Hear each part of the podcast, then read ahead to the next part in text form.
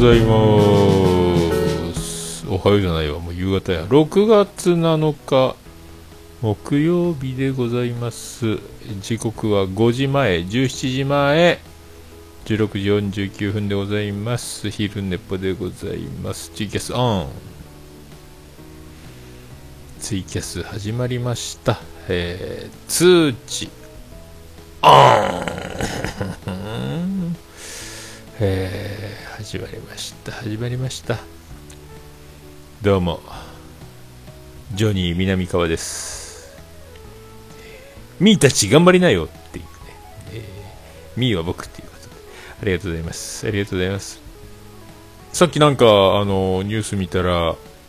えー、ニュース見たらでニュースだけになんかあの小山さんと加藤さんでしたっけ？えっ、ー、と活動自粛とか、なんかいろいろ処分が、未成年と飲んでもうたみたいなニュースがちょっと、ちょっとさっきツイッターで見ましたけどね、ニュースね。えー、すごいっすね。なんか、まあね、まあそ、あっちはジャニーズ事務所ですけど、こっちもジョニーズ事務所としてはですね、そういうのはちょっとあの、遺憾に思うわけで、えー、ございます。はい。みーたち、ちゃいなよっていうやつですけどね。や、びっくりしますね。なんかでも、あれですね、あの、ずっといろいろあるじゃないですか。ね。あの、スマップの件から、TOKIO の件から、いろいろいろいろずっとあるわけで、なんでなんかあの、ね、体質、体制、なんか怖い、ジャニーさんとメリーさんと羊飼いたちの話みたいなのもいろいろある。ねなんかあの大変そうなんで。やっぱなんかあの栄光の栄光をつかんでもうさぎと亀じゃないですけどもね最後。やっぱ僕は、えー、森脇健児、えー、大師匠の、えー、素直謙虚感謝。もうこれに尽きるんではないかと思うわけですよ。なんかあのやっぱあの歴史は繰り返すと言いますか、なんでしょうね、これね、あの、ものすごいあの100%、100%精度の完璧なブーメランを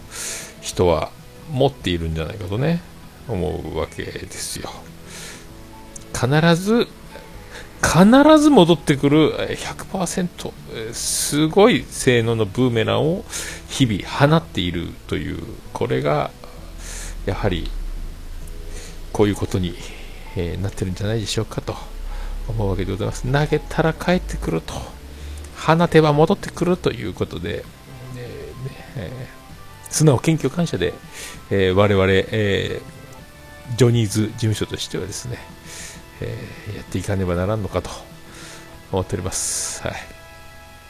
まあ、我々ジョニーズ事務所代表の私、ジョニー、えー、南川としてはですね、謙虚に、素直、謙虚、感謝を そう思った。いろいろあんなというね、いろいろあるんですよねっていうね。えー、だから本当、謙虚に、健康に、健健康って何やって、謙虚にね。えー、まあ、そんなですね、あの、僕今ずっと受験生やってますけど、今日あの会社の方で模擬テストをやってくれて、若干緊張はしたんですけども、えー、麦、麦、麦じゃない、無事、無事。よかったです、えー、よかったです。無事。無事ね。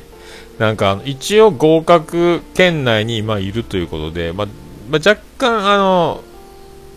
実力ありつつの運もまああるにはある。いろいろだからそういうあの運に判断できるようになってきたということではあるんですけど消去法であの5択の中から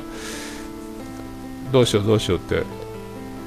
選んでる中であの絞れるようにはなってきたんですけどまだまだもうちょっとさらに精度を上げて8割以上解けるところまで持っていってもう1ヶ月切っちゃったんで、まあ、やっていこうかなと思うんですけどね。あのこれでだいぶ見えてきました。だいぶ見えてきたっすね。最初はもうなんかあの勉強やっぱいつも言ってますけど勉強を避けて生きてきたのでやっぱこのねまあ勉強できる人には大したことないんでしょうけど国家資格のこのクレーンの運転士の学科試験勉強最初はマジでもうこれ0点で当たり前なんですけどね。これ無理やろ無理やろうと思ってたんですけどだいぶね今合格圏内までは持ってきたんでさらにさらに精度を上げてこの1ヶ月追い込んでいけば確実にもう寝とっても受かるってところまで持っていけたらなと思ってますけどね。本当もうこれが終わればいろいろいろいろもうあの羽を伸ばしてそして素直研究を感謝に活動していけば反映するんではないかというね。で今度の、えー、週末、えー、次男次郎丸がまたジェニファー王国にやってくるってうちには来ないんですけどもジェニファー宮殿の方でおくつろぎになって帰られると。そして妻ジェニファーもおそらく週末来れたら来るということで、えー、次男次郎丸を連れて帰ると。車で帰るということになるわけでございますよね。であの車で帰るってことは、えー、車を乗って帰るということで、えー、僕はついに自転車オンリー乗り物自転車オンリーになるということであとどうしても車に車が必要な時はジェニファー王国からジェニファー宮殿からえー、っと王国の王国の、えー、国営者国営者、えー、国のね、えー、国のハイヤーを使わなければいけないという宮殿のねそんな感じになりますけどね。まあでもちょっと若干ね、あの、まあ生活はそうやって自転車になっちゃいますけど、まあ今も自転車しか乗ってないんで、まあなんとかね、えー、あとはもう試験早く終わらんかな、終わらんかなって思ってるだけなんですけど、一応で仕事的にも体力を温存、温存というか体力を増強するためになるべく歩いたりとかしてこの前もあのテルボンの撮影をするのにも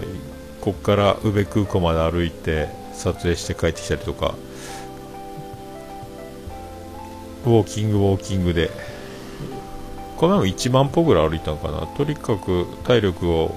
維持しながら体重を減らしながら。ちゅう感じですね。うん。でもうだから車帰っちゃうんで今車はう山口に置いてるんですけども今日今日仕事が朝早かったので6時スタートだったので今あの今日早く終われたのでオイル交換行って本当はねあの向井社長のところの車屋さんでオイル交換いつもしてたんですけどもどうしてももう行けないのでまああの近所のガソリンスタンドであのオイル交換してそれで戻ってきてあ帽子忘れたっていうことでまた戻ってすいません忘れ物なかったですか？っつってまた取り行ってっていうので今戻ってきたよという時間帯の昼寝ぽの状態でございます。いやー、どんと、ちょっとね、だから若干、若干ね、あの、前、オルネポを取った時もうそこそこ勉強は、もういいとこまで来てるなっていうのが、さらにちょっと、またさらにね、あの、ほっとするというか、よかったなって思いますね。えー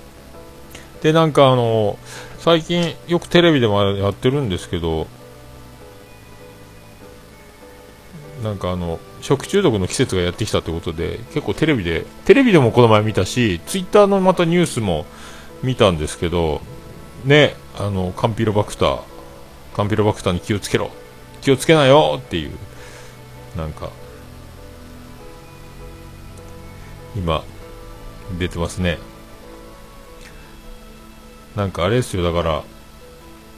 まあ僕はあの、だいぶ何年も前にあったあのユッケ事件があった1年ぐらい前からもうあのもう今となってはもう関係ないですけどね。桃屋で叩き鶏の叩きを出してて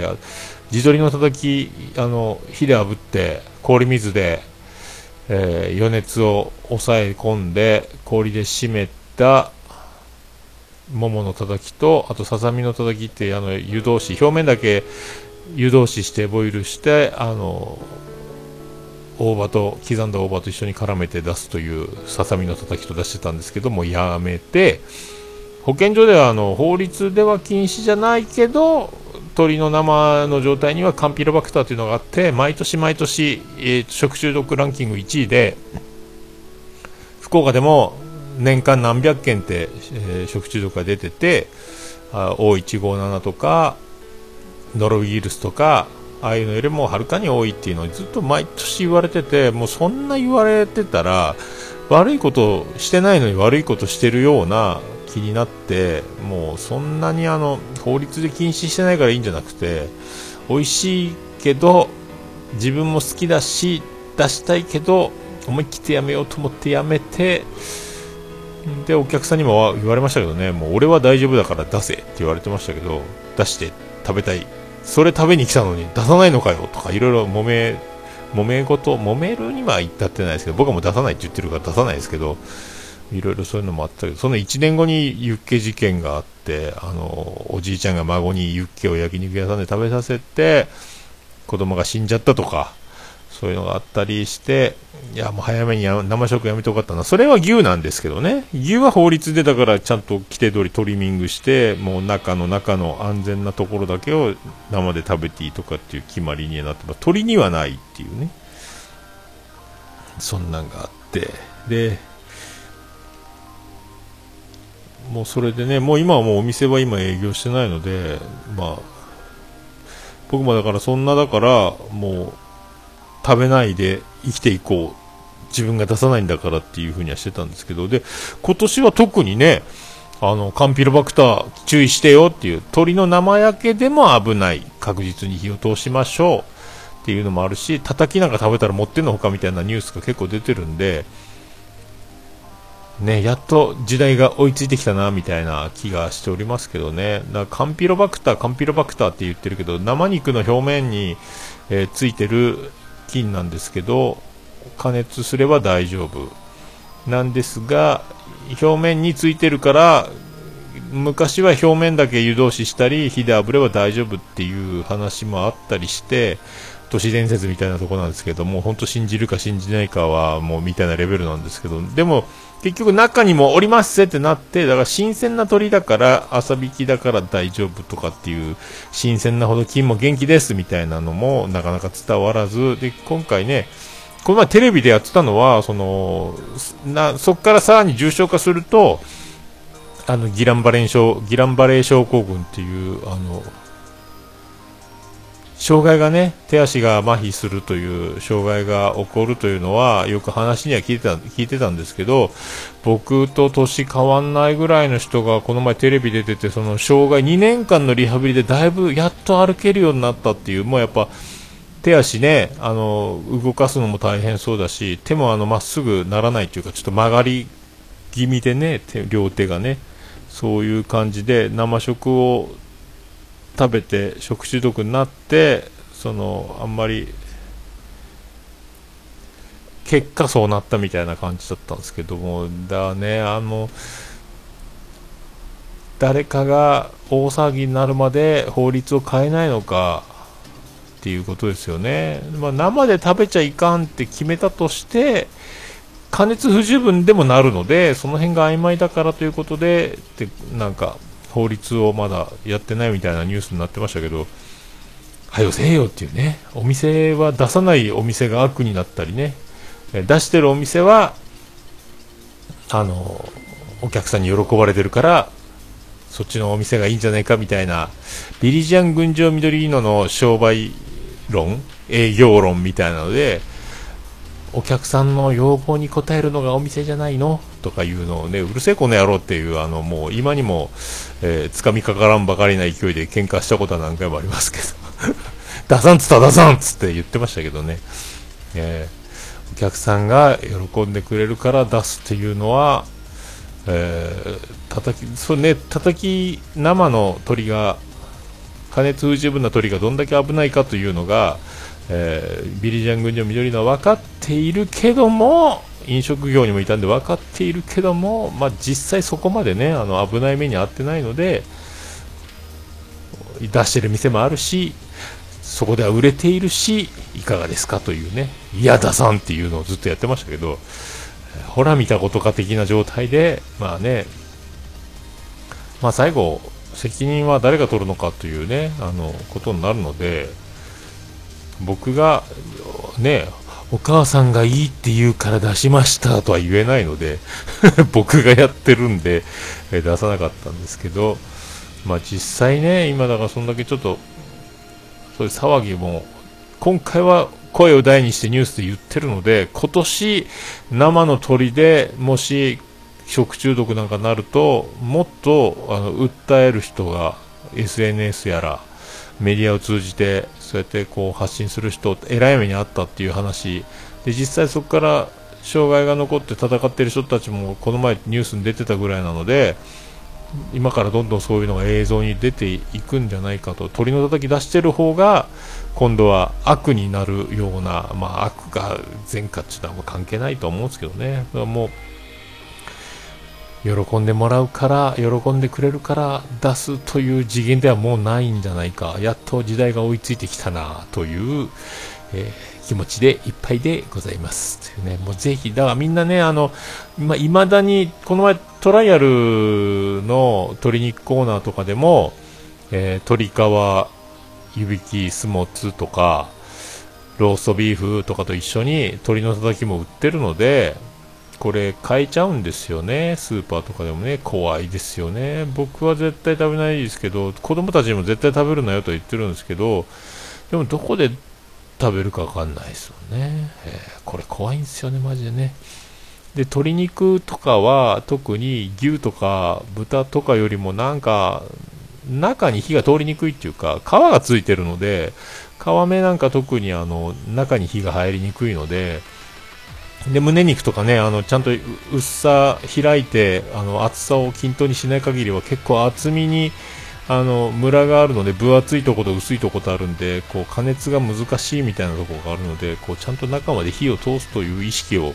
えー、持っていただきたいなってね思いますね。ステーキなんか中が赤いぐらいが美味しいみたいなのありますけど鶏はねやめた方がいいんじゃないかねとかね。まあねステーキ関係もなるべく僕はミディアム中のミディアム、えーウェルダンよりのミディアムで、みたいなね。完全加熱でお願いします。だからなんか、一応火は通ってるとは、ね、火は通ってるけど、ローストビーフの赤いのもなんか、なんとなく怖いなっていう気味になるぐらいなんですけどね。まあそんな季節がやってきますので、えー、皆さんね、えー、バーベキューとかね、えー、大体でビール飲みながらご機嫌で焼いて食べて中が生でもよくわかんないまんま次の日二日酔いなのかな飲みすぎてお腹痛いのかなそんなかなぐらいな感じで実はカンピロバクターでしたみたいなことになるともうねそこからまたさらに症状が悪化して障害が残るようなことになると本当大変なんでバーベキューとか特にね、えー、野菜を触ったり生肉触ったりしながらトングで焼いたりするのでこの辺もねあの本当ねあの楽しい分神経を尖らせる人、気をつける人がいたらいいなと思いますけどね。え火が通ってさえいれば大丈夫なんですけどね、っていうね。えー、怖いんですよ。え、まな板とか包丁とかもね、えー、生肉切った後にサラダなんか作っちゃって洗うのが不十分だったら怖いしとかあるんでね。えまあそんな、えもうね、今年、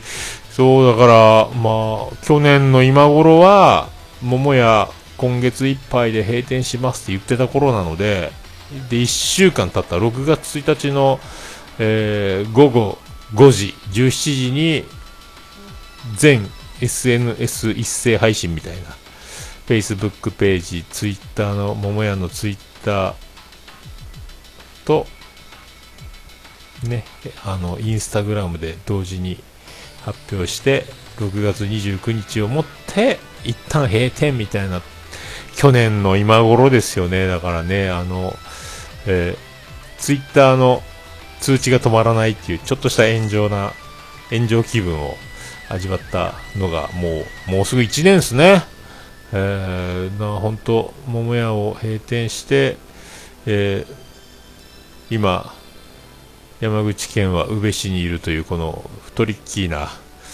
なんかいい面白いことになるやろうし今後も楽しいいろんないろんなおもろいだろうなとは思ってたけど、まあ、こうなるとは思わなかったというね、えー、トリッキートリッキーでしかないっていうどうもベッキーですっていうことなんですけど、まあ、あベッキーはベッキーでお昼 NHK のなんかあのワイプからやり取りするロケ生放送番組出てますね。たまにね。えー、関係ないですけど。あの、半分青いの前にやってるやつ。えー、最近半分青いもね、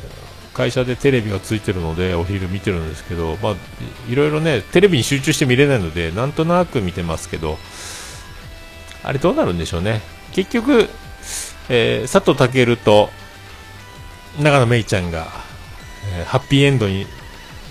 幼馴染だけど、最後は、結ばれちゃうの？そっち方面なの？とか。律くんか。律くんと？誰？長野めいちゃんは、えー、っと、名前を覚えてない。半分青い。青いまあ、松雪靖子しかり、井川遥しかり、原田知世しかり、えー、あのね、えー、ベテラン女優陣もなかなか素敵じゃないかと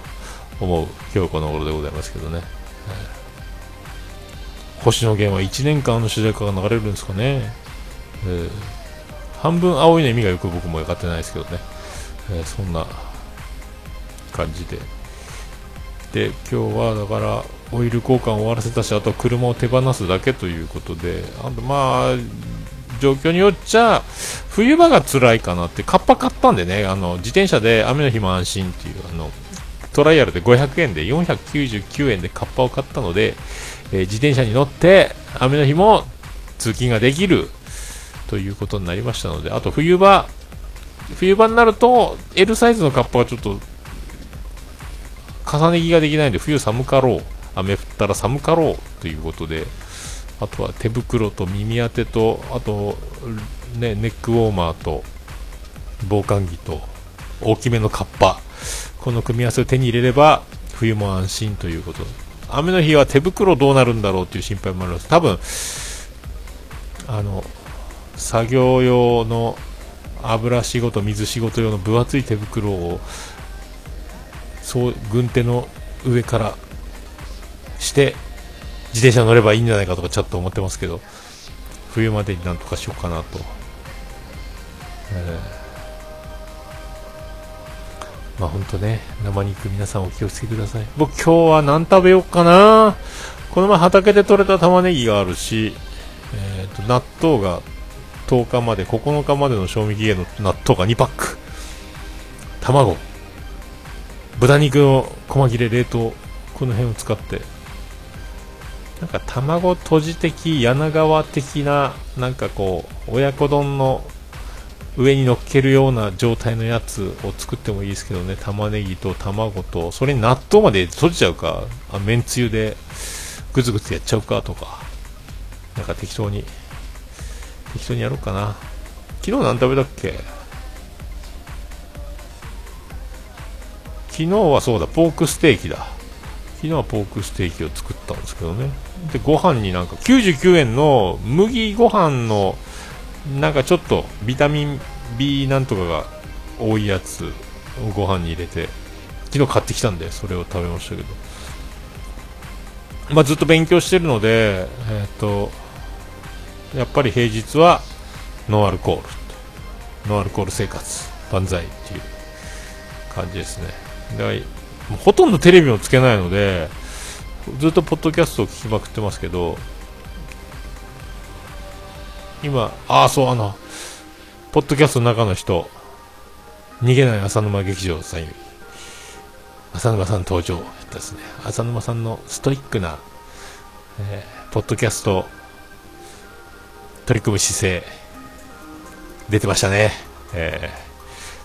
ー、真面目やなっていうね。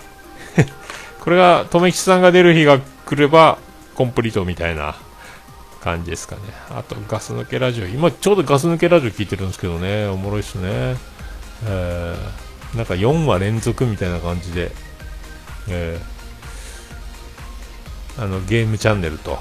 で、クラさんと2人でっていうのをやってますね。聞いてます。みんなおもろいっすね。えーあと、この前のオルネポの時に、久しぶりにシーサーブログの、からアップロードしたファイルを貼って、再生回数を一応見てみたんですけど、やっぱり、マンスリー、ウィークリーで毎週やってた頃よりは、再生回数が、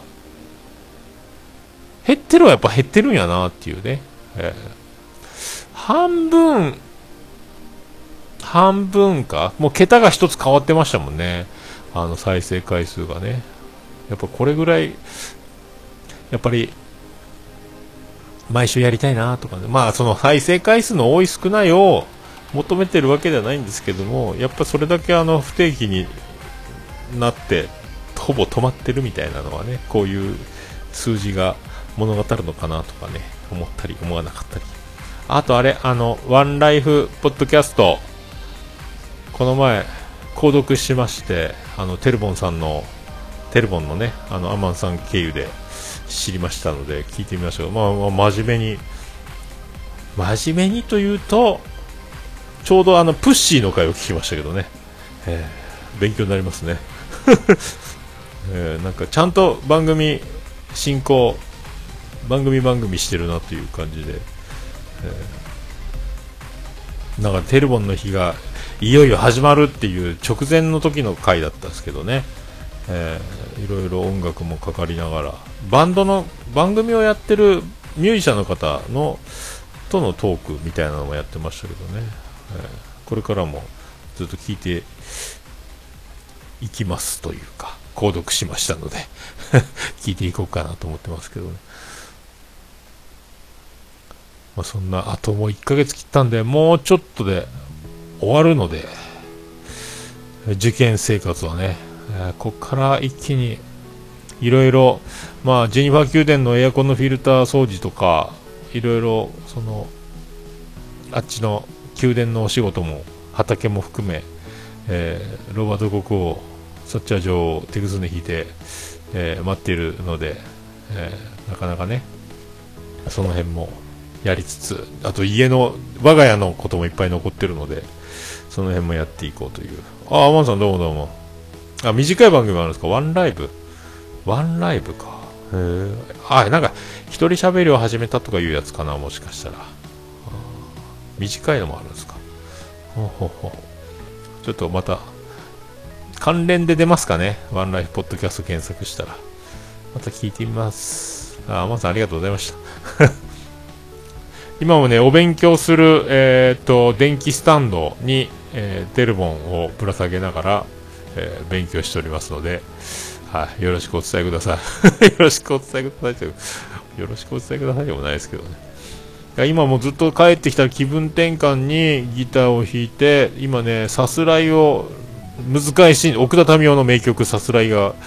をずっと勉強、練習して気分転換で勉強の合間に家帰ってきたらまず大声で歌って血液の循環を良くしご飯を食べお酒を飲まず風呂入って洗濯機回し勉強して寝るという生活を続けてますけど、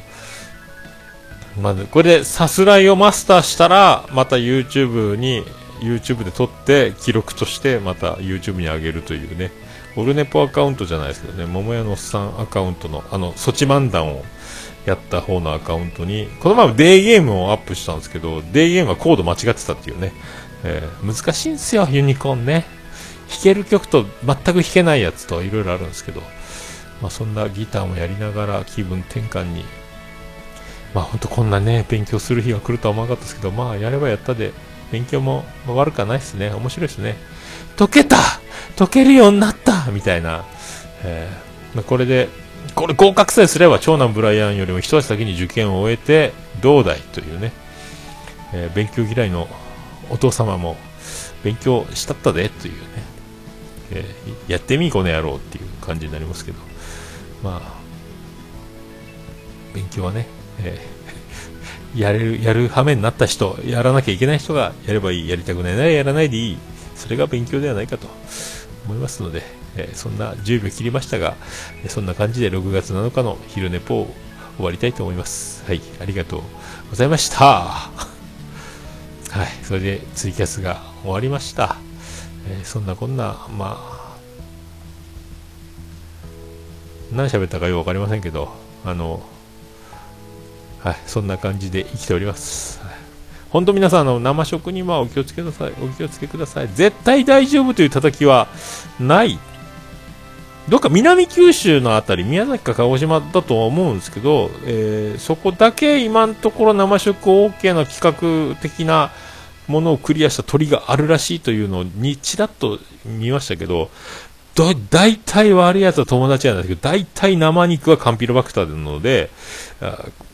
今まで大丈夫だったかもしれないですが、えー、ね、このアレルギー大国に大国日本、いろいろ、あの、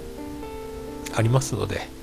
アレルギー大国でございます。いろいろ体がね、調子悪かったり、弱くなってる、免疫が落ちるというね、どんどんお尻だって洗ってほしいというシャワー付きトイレ、便器があったり、あの、除菌のスプレーが至る所にあったり、えー、手洗い石鹸が進化したりで、結構無菌なものが、いろんな除菌のね、ウェットティッシュがあったりとか、いろいろね、いろいろある中で、免疫が落ちてると思うので、